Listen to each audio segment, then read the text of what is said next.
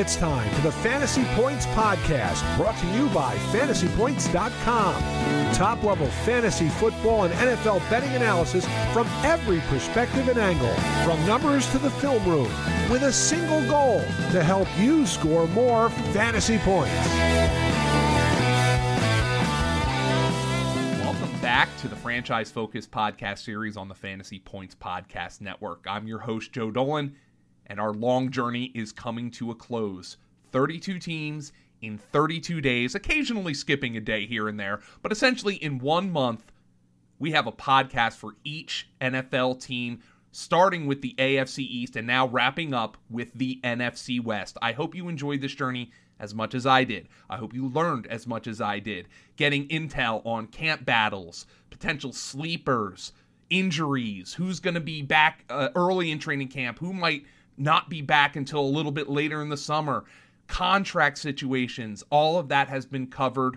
Uh, I just want to thank all of my co hosts for scheduling these. It was not a fun job scheduling the podcast. Once I started recording them, that's when I really started to enjoy it. Scheduling and getting people all on the same page was not the most fun, but I, I everybody who I had on this podcast was so excited to join me and it was such a pleasant experience once I got these things scheduled that I, I, really can't imagine not doing this next year, even though it was a massive stress item in my life. But I, I think the the the fruits uh, of of the labor have really borne out here uh, with all the information that we have uh, acquired throughout the franchise focus podcast series. We also, by the way, if you just listen to this and you're not subscribed to fantasypoints.com, we also did an accompanying article for all 32 NFL teams in which we broke down, did a full breakdown of every player projected on those 32 teams, including John Hansen's final thoughts and how he's approaching all the teams.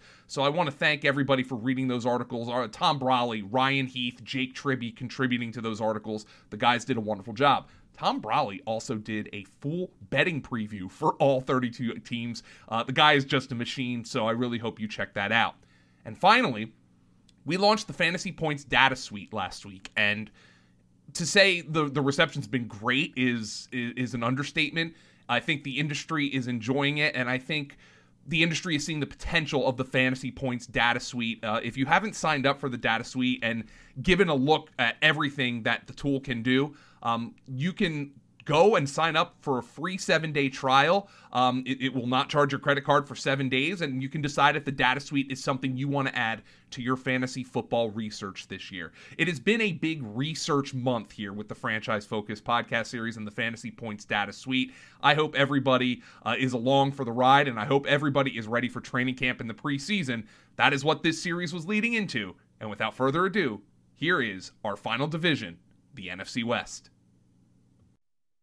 It is our penultimate episode of the Franchise Focus podcast here at fantasypoints.com. It's been a long and arduous journey, but this is like um, I'm not a runner by any stretch of the imagination, John, um, but I do do Peloton. And this is like at the end of a race when there's that little bit of enticing, you know, the the light at the end of the tunnel and having a conversation with you, John Chapman, is something I've been looking forward to since our last podcast that we did before the 2022 season. His name is John Chapman. He is the host and creator of the 49ers Rush podcast. Um, you can find him on YouTube. You can find him audio, kind of just like the Franchise Focus podcast series. And you can follow him on Twitter at JL underscore Chapman. John, welcome back to the program. It's good to be with you and excited to talk some 49ers. Yeah, man, I can say this. You have lasted longer than four 49ers quarterbacks during this stretch. So I just want to say congrats to you, my friend. Well, let's start with the quarterback position. Um, Brock Purdy's coming off um, elbow surgery, Tommy John surgery. Um, obviously, not it's not the recovery is not going to be as long as it would be for a major league pitcher. What's the latest on Brock Purdy? What's your expectation for him and his recovery? Uh, ahead of schedule by all accounts. You know, just had the repair, not the replacement um, surgery. And so initially they were thinking the fourth week of August he'd be 100% cleared. He's already throwing uh, literally three weeks ahead of the time schedule they laid out by the surgeon, not the team, whenever it first happened. So everybody was expecting Trey Lance to probably be in the fold early week one that seems to just go down lower and lower each day. This is Brock Purdy's job if he's healthy, and I fully do expect him to be back in time for not training camp. I think he's going to start off on the pup. Uh, yeah. But the training camp pump's very different than the pup that happens once the 53 set up. So uh, I would say probably an 85% chance, if I had to put a number on it, that he starts week one currently. I don't think the 49ers have had a normal quarterback situation. I mean, since before they acquired Steve Young, I mean, yeah. even even Bill Walsh back in the day was was saying, I don't know if it was 100% true, was saying that there was a quarterback competition between Joe Montana and Steve Young. And I look at this saying, well, you're like, it's Brock Purdy's job uh, un- until it isn't. It was Alex Smith's job until it wasn't.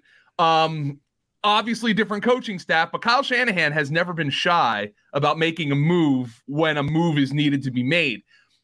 So the way I look at it is this Is there an opportunity for Trey Lance or Sam Darnold to do something in training camp that makes the coaches and the media say, well, okay, now now there might be something here. Is there an opportunity for them?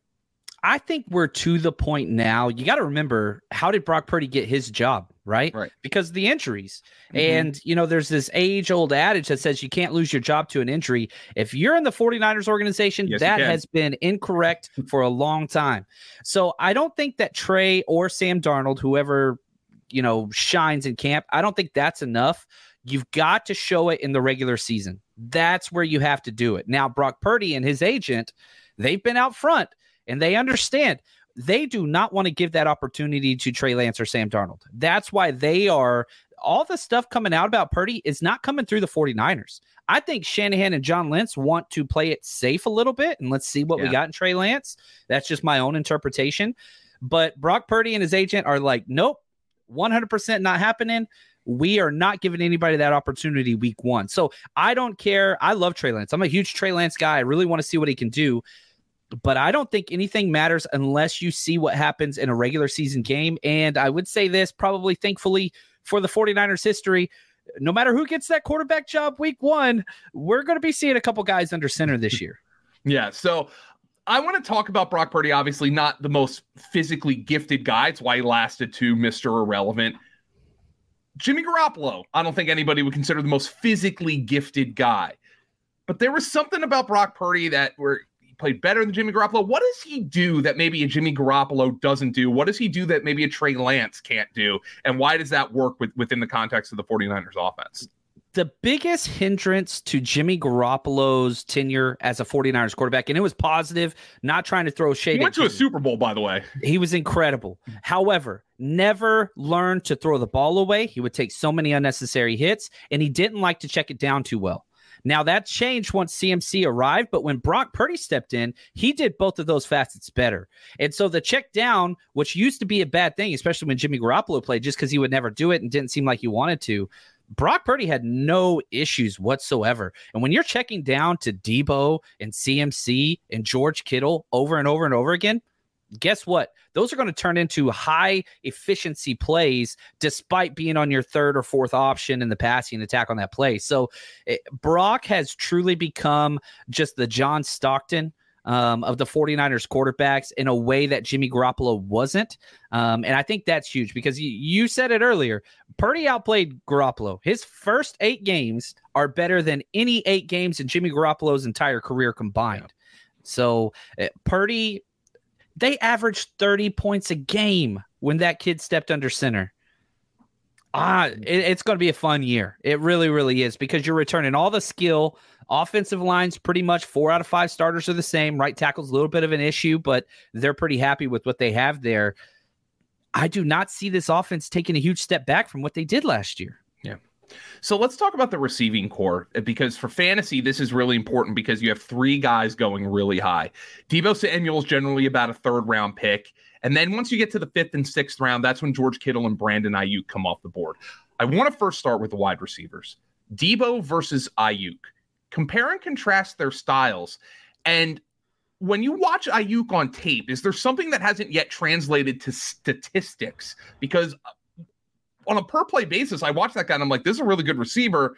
But for fantasy, it's been kind of up and down. How do you describe and compare and contrast those two receivers? Aiyuk is the true number one. Um, and I know, like, okay, number one means first target and first priority. No, no, no, that's not what I'm saying at all. He's the true X. And the fact that he's the best route runner, I think he's got by far the best hands on the team. He can create space like no other. And what's important for people to remember when you're drafting Brandon Aiyuk that late, contract year, just broke a thousand yards for the first time of his career. He's had the best OTAs and offseason of any single player out there and it's not even close. Every single person that whenever they got asked, you know, at OTAs and mini camp and whatever else, Brandon Aiyuk looks like a different person. He went through a transformation last year. Fred Warner created a monster. All throughout training camp last year, I don't know if you, you remember hearing this. Fred Warner was jawing at Brandon Aiyuk every single day, all throughout training camp, to the point Brandon Aiyuk punched He pro- he probably wanted it. Yep. Yeah. Was in a doghouse two years ago because he wasn't physical enough. Kyle Shanahan said so. Fred Warner said, "Look, I'm going to freaking turn this dude into a beast." So now you've got alpha mentality, elite separation, contract year, and he's never going to get double teamed because there's too many studs in this offense. So is he going to be a league winner? Is he going to be a wide receiver one? No. But if you're drafting him in the back end of the third round, you're drafting a guy whose floor is probably top of the third round. Like he is a safe, oh. safe, safe play. You can get him a lot later than that, by the way. He's like fifth, sixth round. Third round okay is where third round is where Deebo goes. So Deebo's interesting because the rushing production has been so important to what he did. But you remember it a couple you you you know fantasy. You were talking a couple years ago when he's getting all these long rushing touchdowns, and I have Deebo. I'm like, yeah, but that's not sustainable. 45 yard rushing touchdowns are not sustainable. Now he made it close to as sustainable as possible, but should we expect kind of the same role for Deebo, that that kind of hybrid running back wide receiver role? Yeah, there's going to be yeah, a, a, very conscious effort to get the ball into Deebo's hands. And he came out and he said, you know, last year was awful, every single way, shape, and form. You know, 1,770 total yards back in 2021, which is just unbelievable yardage from a wide receiver position to, you know, what he did this year, just under a thousand yards, missed some times. That's a huge drop off. I think what would be realistic is somewhere in between 2022 and 2021. Eh, I would put the over under at about 1,250 total yards just because a lot of his targets are within the line of scrimmage. And he is the YAC monster of all YAC monsters. You just got to just get him the damn ball. And so we'll see. Deebo I'm excited to see what he's going to do this year. But if you're drafting him thinking you're getting 2021 Deebo, that's never going to happen again with Christian McCaffrey there. So it does lower yeah. his ceiling a little bit. But if you're drafting him, what's he going like wide receiver 18 currently, yeah, somewhere 16, around there? 17, 18, right around where like Calvin Ridley's going. Um, that's where he's getting drafted. Yeah. You have the possibility of somebody that can literally win a game for you single handedly. 30 point type production that's what he can bring on any given game. So I like guys with that upside there. And yeah, if you're getting him at wide receiver 15, 16, mm-hmm. 17, 18, I think you're going to be okay. I wouldn't reach for him in the top 12, but definitely that big play potential is always there. I don't think this is going to surprise you. Uh, among wide receivers and tight ends who had at least 50 targets last year, we have this charted data at fantasypoints.com. Uh, Deebo Samuel led them all in in targets that were deemed designed specifically for the player, little screen, a little pop pass at 29.7%. You're saying you don't really expect that to change too much. No, I, I think it could actually increase because Kyle Shanahan, you traded for Christian McCaffrey yeah. in the middle of the season.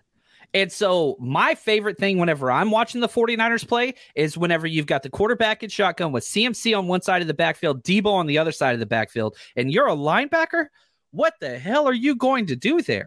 And so that was something they put in on the fly during the season. Now, Shanahan's had time to manipulate that and figure out how teams play against it, how they're going to defend it, and now he can chart up all the craziness. So, yeah, the design touches will continue to be there for Deebo with what they're paying him, with what they've seen in the past. Kyle Shanahan and him are like kind of besties. Like it's it's going to continue. How do you balance the fact that George Kittle's physicality makes him elite. Obviously, I don't know if you saw the Madden ratings come out. He's the number two tight end, but I think most people would have him two, three in that area. With the fact that that physicality occasionally hurts his availability, is there a balance to be struck, or is it something that the 49ers have to live with? I you can't turn the animal off. You know that's Kittle's a maniac at all times, whether he's playing football or he's just in front of a camera. It, eh, dude's just crazy, yeah. which is part of what makes him so damn good. But it that's not going to change. And if George Kittle and Travis Kelce switch places, then I think you know that'd be a fun conversation to see what he could actually do just as a receiving threat. But Kyle Shanahan's a run game first guy. That's not changing. And that's kind of the problem with Kittle's statistical whatever with fantasy football. That's everything. Well, there's going to be games where he's going to get three or four targets, and that's it. And that's a problem. But on the flip side of that, touchdowns, touchdowns, touchdowns. All 11 of George Kittle's touchdowns last year came after Christian McCaffrey got traded for. Mm. After. That's half yeah. the season.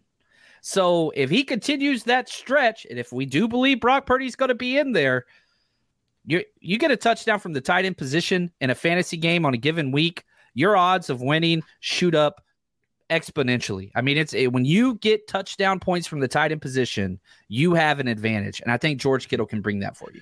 So a lot on these podcasts, I haven't spent a ton of time talking about the guys who are so obviously elite for fantasy because like there's only so much you can talk about. I didn't spend a whole lot of time talking about Justin Jefferson when we talked about um, the Minnesota Vikings or or a whole lot of time talking about Patrick Mahomes.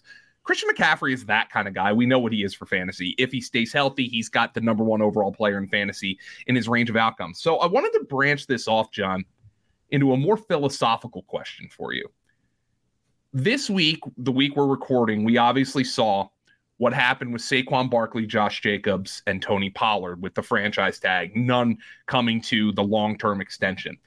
And in the articles that you've been reading about that, and I think most of them have been pretty sympathetic to the plight of the running back. Um, but a lot of them will mention, well, blame Mike Shanahan, blame Kyle Shanahan, you know, for showing that these schemes are so the scheme is what makes the back. The back doesn't make the scheme. And I think even the most ardent running back supporter would would say there is at least some level of truth to that. So that's why I find it funny that over the last number of years, nobody has invested more in the running back position than Kyle Shanahan and John Lynch. Christian Christian McCaffrey is obviously the most extreme example, but we're talking about a run of day two draft picks on the position guys who didn't work Trey Sermon, Tyrion Davis Price, day three draft picks at the position. Where is the disconnect here? And what is Kyle? Because I'm sure Kyle Shanahan's been asked about this. What has he said about the fact that he might be the guy who's made running backs more replaceable than anybody, yet he doesn't view them as replaceable? I know that's a lot to unpack, but I think you get you understand what I'm getting at. Oh, I love it. Uh, great question, Joe. And, and like it is weird because eh, you can go back to Daddy Shanahan and trading Portis for Champ Bailey, right? Like, yeah. oh, who cares? Get rid of Portis, who's you know possible league MVP, and it was just like I could get anybody. Then Terrell Davis, whatever else, you can go on and on and on. Olandis Gary, yep, yep. Yeah, but here's what's crazy. One of the people you left out, Jerick McKinnon, he paid top tier money for Jerick McKinnon. And that was a total dud ever since Shanahan has been here, he had has had a massive problem with running backs. One year he had five running backs injured before week one, and it just completely crippled his offense. Now you're to the point where not only do the 49ers have the highest paid running back per year, Christian McCaffrey, they also have the highest paid fullback, Kyle Juszczyk, per year it's just like Shanahan has found a market inefficiency across the NFL, which he and his father created, uh, Ed Kubiak, mm-hmm. and now he's exploiting that. And I think that's probably one of the things that makes Shanahan who he is. Is he is able? If you look at the minority coaching hires and front office hires, who's led the NFL, and you know coaches and GMs that have been hired from the minority it was the 49ers. And every single person that was on their staff that has been hired, they were in place before the league put in that, you know, extra compensation pick formula to encourage that. They're just finding inefficiencies. And I think that's one of the things that Shanahan is good at. And so, look, he struggled with running backs and getting those elite players. So what does he do? He goes and gets Deebo, wide receiver, who's a running back. He goes and drafts Jalen Hurd, who again didn't pan out in the third round, who was a running back converted to wide receiver. He gets George Kittle and runs jet sweeps with his tight end. And so with the new NFL caveat, especially defenses, I don't want to go two deep into this, but in this Fangio shell system of too high, deep thirds, quarters, all that stuff, and defenses are trying to force everybody check it down, check it down, check it down. Shanahan says, sure, no problem. I'm just going to get guys that can break tackles and get yards after the catch. We'll check it down with Brock Purdy. Come get Deebo. Come get CMC. Come get Kittle. We'll see what happens. Yeah. I just think it's so fascinating because you would just think, you know, Shanahan of all people would be like, all right, fine. I drafted Elijah Mitchell in the sixth round. Let me go spend another sixth round pick. You know, well, who the hell cares? And I'll find the guy. Nope.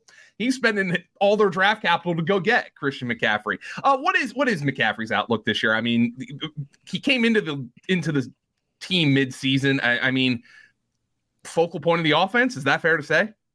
I think that is 100% accurate that's what it is. And the fact that you saw Jimmy G's best football once CMC showed up, then Brock Purdy, all those things that take place. And I think that's a big reason why the 49ers front office and coaching staff not too worried about the quarterback position. One of the few teams in the NFL where the offense does not revolve around the quarterback. It revolves around Shanahan first, CMC second.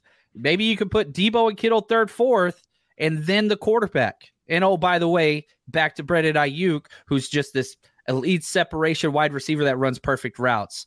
So it's it's it's just such a weird anomaly type of a team, even for Shanahan teams.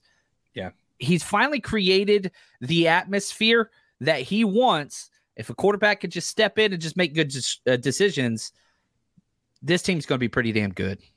You mentioned right tackle potentially being a problem spot. What's going on there, and what should we watch in training camp?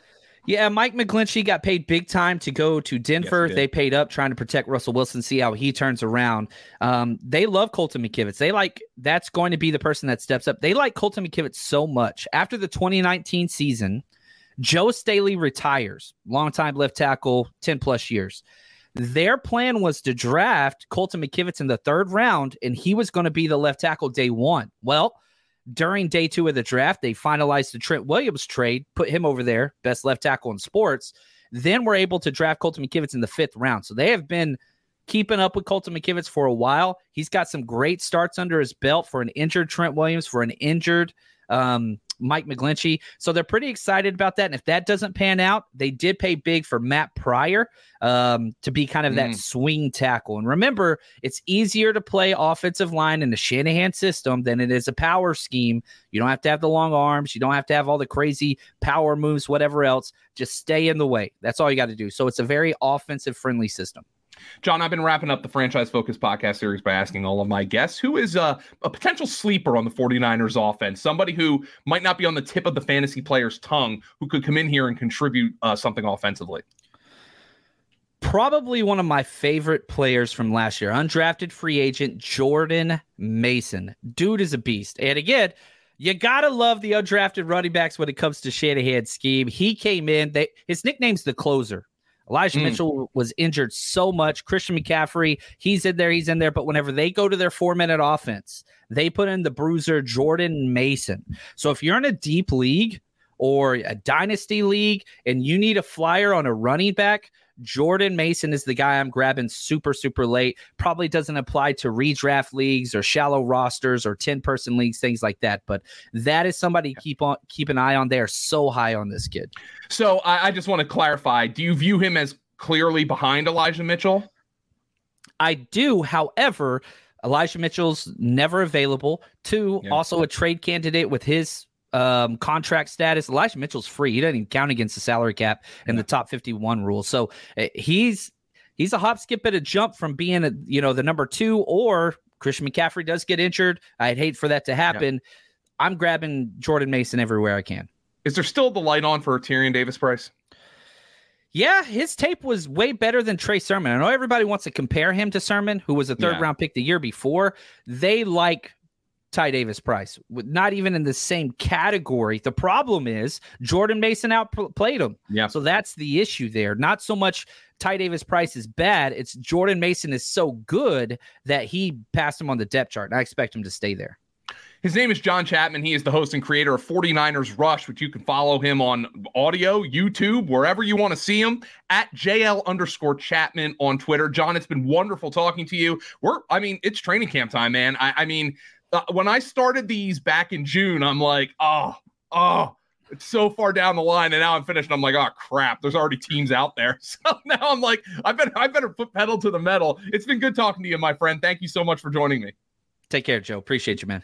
And everybody, I have one more of these to give you. Michael Shawn Dugar of The Athletic is going to be talking Seattle Seahawks, and then the Franchise Focus podcast series is wrapped up. You'll have that podcast in your feed tomorrow, and I really appreciate everybody sticking with me throughout it. So thank you, everybody, for listening, and I'll catch you later.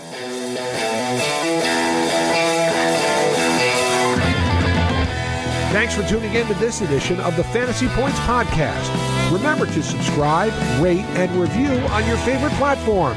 And come join the roster at fantasypoints.com.